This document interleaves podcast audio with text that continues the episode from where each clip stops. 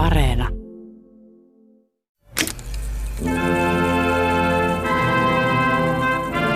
Minun nimeni on Tiina Kaveen. Tunnustan, että en tiedä Kanadasta juuri mitään. Ensimmäiseksi mieleen tulevia asioita ovat intiaanit, eskimot ja uudisraivaajat. Kanadassa pelataan jääkiekkoa, pääministerinä on Justin Trudeau ja kannabiksen viihdekäyttö on laillistettu. Millaista on kanadalainen taide ja kulttuuri? Haluan tietää, miksi Majava, Vaahteranlehti ja punapukuinen ratsupoliisi ovat Kanadan symboleja. En nosta lentoa ja matkusta paikalle ottamaan selvää, koska kakku on aivan liian suuri. Puhumattakaan hiilijalanjäljestä.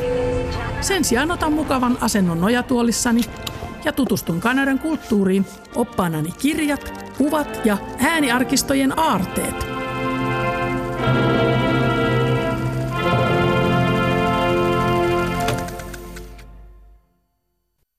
Noin 500 kilometriä pohjoiseen päin Winnipegin kaupungista, melko lähellä Manitoban ja Saskatchewanin maakuntien rajaa, sijaitsee The Pa-niminen pieni erämaan kaupunki erinomaisen luonnon kauniilla järviseudulla, joka varsinkin kesäiseen aikaan muistuttaa sangen paljon Suomea järvineen, vaaroineen, koivikkoineen ja sankkoine kuusimetsineen.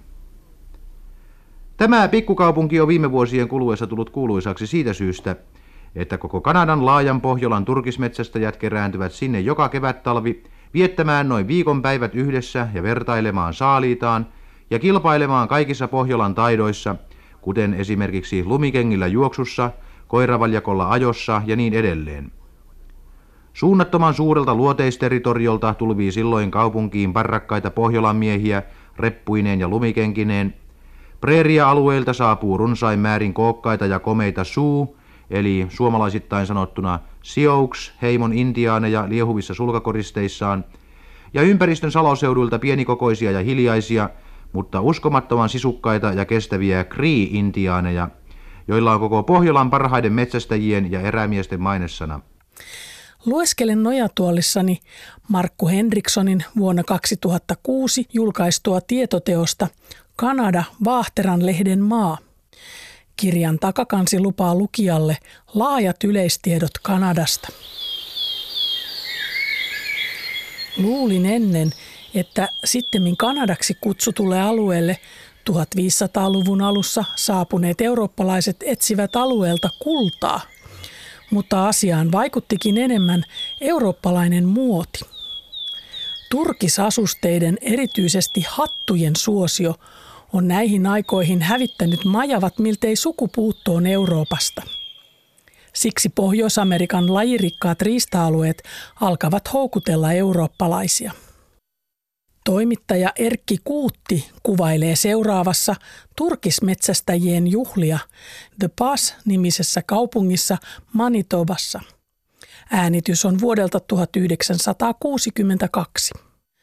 Turkismetsästäjät ovat pitäneet näitä jokavuotisia kokouksiaan jo vuodesta 1916 lähtien, joten niillä alkaa jo olla tiettyjä perinteitä. Tuon viikon aikana saavat niin hyvin Pohjolan miehet kuin turistitkin herkutella lumisen Pohjolan ihmeellisyyksillä.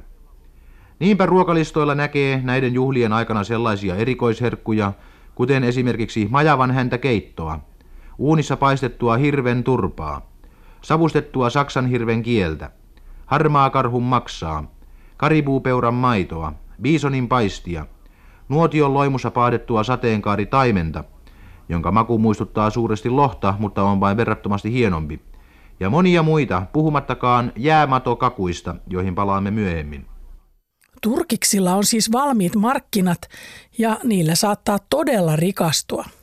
Ansaintapyramidin kärjessä on siihen aikaan maailman rikkaimpia henkilöitä – myös intiaanit oppivat pian käymään vaihtokauppaa turkiksilla, vaikka he tuskin niillä rikastuvat.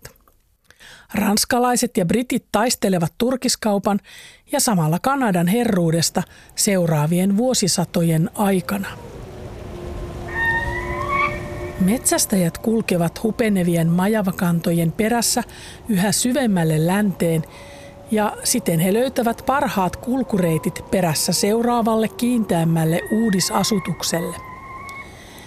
Näin juuri turkismetsästäjistä tulee pioneereja Pohjois-Amerikan tutkimattomien alueiden kartoituksessa ja tutkimuksessa. Jos haluaa fiilistellä ranskalaisten ja englantilaisten turkismetsästäjien elämän raakuudella, kannattaa katsoa Alejandro González Iñárritun ohjaama ja Leonardo DiCaprion tähdittämä The Revenant-elokuva, joka sai ensi-iltansa vuonna 2015. Parhaan elokuvan ja parhaan miespääosan Oscar-palkinnot saanut elämäkerrallinen elokuva perustuu Michael Panken vuonna 2003 julkaistuun samannimiseen kirjaan, joka taas perustuu väljästi missuurissa 1800-luvun alussa eläneen amerikkalaisen uudisasukkaan Hugh Glassin elämään. Kanadan historian lyhyyttä ihmetellessä pitää muistaa, että alkuperäiskansojen historia alueella on kymmeniä tuhansia vuosia pidempi. Siihen palaan myöhemmin. Kanadan nimen etymologiasta on monta teoriaa. Todennäköisimmältä kuulostaa, että se juontuu irokeesi-intiaanien käyttämään huronin kielen sanaan kanata – Sana tarkoittaa kylää tai asutusaluetta. Niin kuin usein, mukana on ripaus väärin ymmärrystä, koska ranskalaiset valloittajat luulivat intiaanien puhuvan laajemmasta alueesta, jopa valtakunnasta. Kanadalaisilla tarkoitettiin pitkään alueen itäpuolen ranskankielisiä asukkaita. Myöhemmin käyttö laajeni myös englanninkieliseen väestöön – ja kun Kanadan konfederaatio perustettiin vuonna 1867, siitä tuli uuden valtioliiton nimi. Aika nopeasti Pohjois-Amerikan karttaa katsoessa huomaa, että raja Yhdysvaltojen ja Kanadan välillä on suurelta osin suora viiva.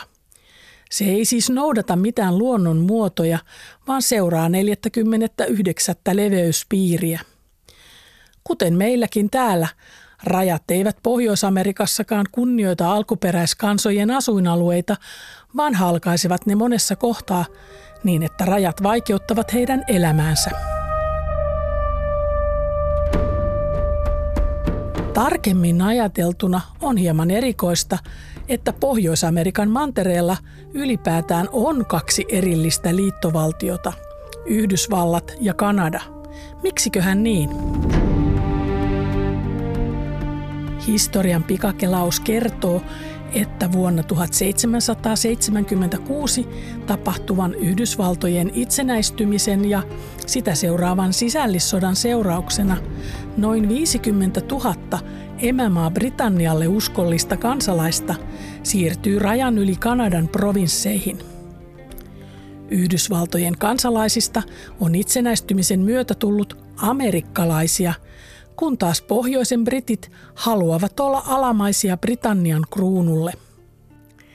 Tämä selittää, miksi Kanada on alusta asti pyrkinyt olemaan jotain muuta kuin Yhdysvallat, se eurooppalaisempi vaihtoehto.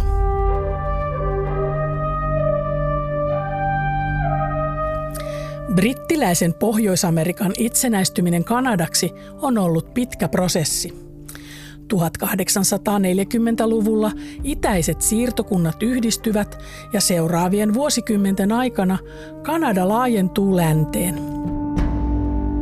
Kanadan perustuslaki täytti muuten tämän vuoden heinäkuun ensimmäisenä 152 vuotta. Onnittelemme hiukan myöhässä.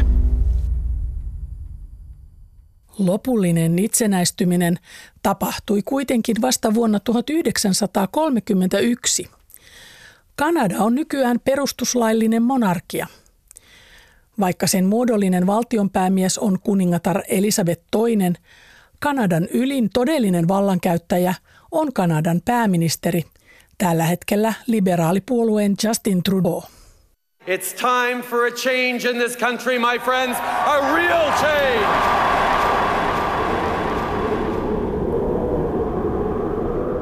Katselen Kanadan karttaa. Alue on valtava. Noin 10 miljoonaa neliökilometriä. Se on maailman toiseksi suurin valtio. itänaapurimme Venäjän jälkeen. Suurin osa Kanadasta on ihmisasutukselle hankalaa tundraa, taigaa ja vuoristoa. Pohjoisinta aluetta peittää ikijää. Alueen laajuuden takia maasta löytyy niin ikiroutaa kuin sademetsää. Erityisen kateellinen olen korkeista vuorista. Korkeimmat huiput ovat lähes 6000 metriä meren pinnasta. Vuoristojen jonot puolestaan suoltavat vesiään komeisiin putouksiin ja suuriin jokiin. Kanadassa on edelleen paljon koskematonta luontoa ja tilaa kaikenlaisille eläimille. Älä siis loukkaannu, jos amerikkalainen ystäväsi luulee, että Suomessa on jääkarhuja. Se johtuu vain siitä, että Kanadassa niitä on. Ja Kanadahan on vähän niin kuin Skandinaavia. Kanadankin luonto on kovilla ihmisen toimien takia. Biisoni tapettiin aikanaan lähes sukupuuttoon vain intiaanien elämän hankaloittamiseksi. Majavalle oli käydä samoin, koska Euroopan markkinoille upposi loputtomasti turkisasusteita. Sittemmin kaivokset, maanviljelys ja teollisuus ovat saastuttaneet maaperää ja vesistöjä. Globaali ilmastonmuutos koskee jo syrjäisimpiäkin kolkkia. Kanadassa ankara ilmasto ja vaikea kulkuisuus aiheuttaa sen, että suurin osa asutuksesta on pakkautunut etelään USAn rajan tuntumaan. Tämä on tuttua.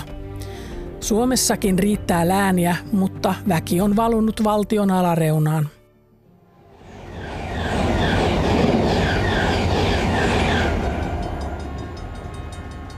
Suomi on Euroopan harvaan asutuimpia maita.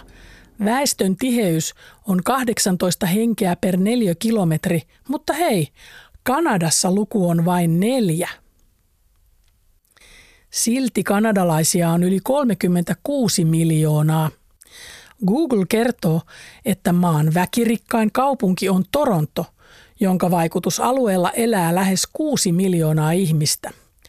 Toronto sijaitsee tiheästi asutulla Ontarion niemimaalla Kanadan itäpuolella. Neljäsosa Kanadan väestöstä on keskittynyt 160 kilometrin säteelle kaupungista. Kun kaltaiseni ensikertalaisen Torontossa kävijä majapaikka sattuu kortteliin, jossa sijaitsee myös Toronton Maple Leafsin, Toronton vaahteralehtien jääkiekkomaajoukkueen kotihalli. Ei kiekkomatsilta voi välttyä. Ihmisvirta kun vie mukanaan hotellikadulta, siltä saat vielä satasella tai siitä ylöspäin lipun, jota äänekkäästi tyrkyttävät kymmenet mustan pörssin kauppiaat. Näin Esa Aallas kuvailee ensikosketustaan Torontoon vuonna 1996. Toronto on lähin suurkaupunki, jos haluaa matkustaa ihailemaan Niagaran putouksia Kanadan puolelta. Arvostan kaupunkeja, jotka rajautuvat vesistöihin. Torontolla on Ontariojärven rantaviivaa yli 40 kilometriä. Myös useampi joki halkoo kaupunkia. Kun kaupunki kuvaa vielä kehystävät komeat kukkulat, ja runsailla viheralueilla humisevat vaahterat ja tammet. Kuva mielessäni on melko täydellinen, siis mielikuva. En ole koskaan käynyt Torontossa tai missään muuallakaan Kanadassa. Ottava on Kanadan pääkaupunki ja väkiluvultaan neljänneksi suurin se sijaitsee Itä-Ontariossa 350 kilometriä Torontosta koilliseen ja 165 kilometriä Montrealista länteen. Suurottavassa asuu lähes 1,35 miljoonaa ihmistä. Heistä puolet puhuu äidinkielenään englantia ja kolmannes ranskaa.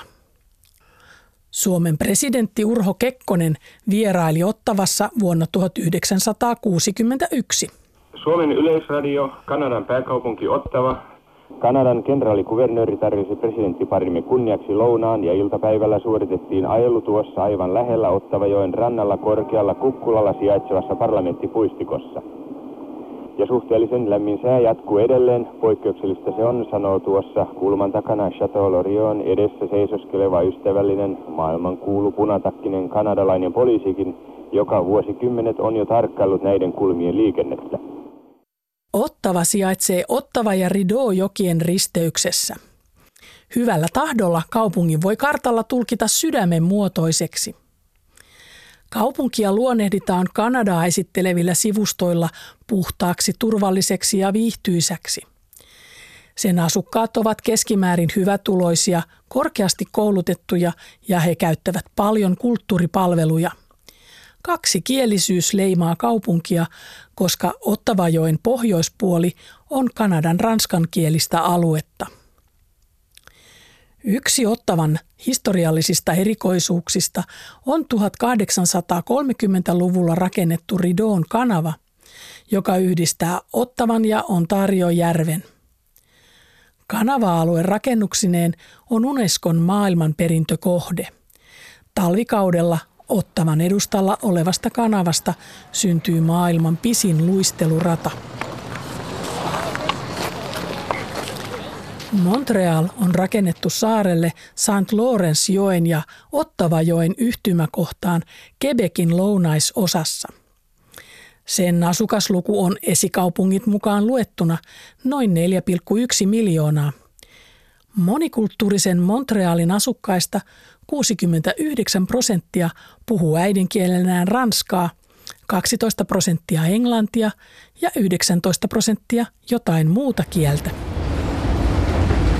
Montrealin 68 asemaa käsittävä metro on mainitsemisen arvoinen. 60-luvulla avattu metro ylpeilee arkkitehtuurilla ja huipputaiteella, jolla jokaiselle asemalle on luotu yksilöllinen ilme. Täällä Suomessahan Länsimetron taidehanke toteutui tynkänä, taiteesta säästettiin, mahdollisuus menetettiin. Hyvä Montreal, kiinnostuin.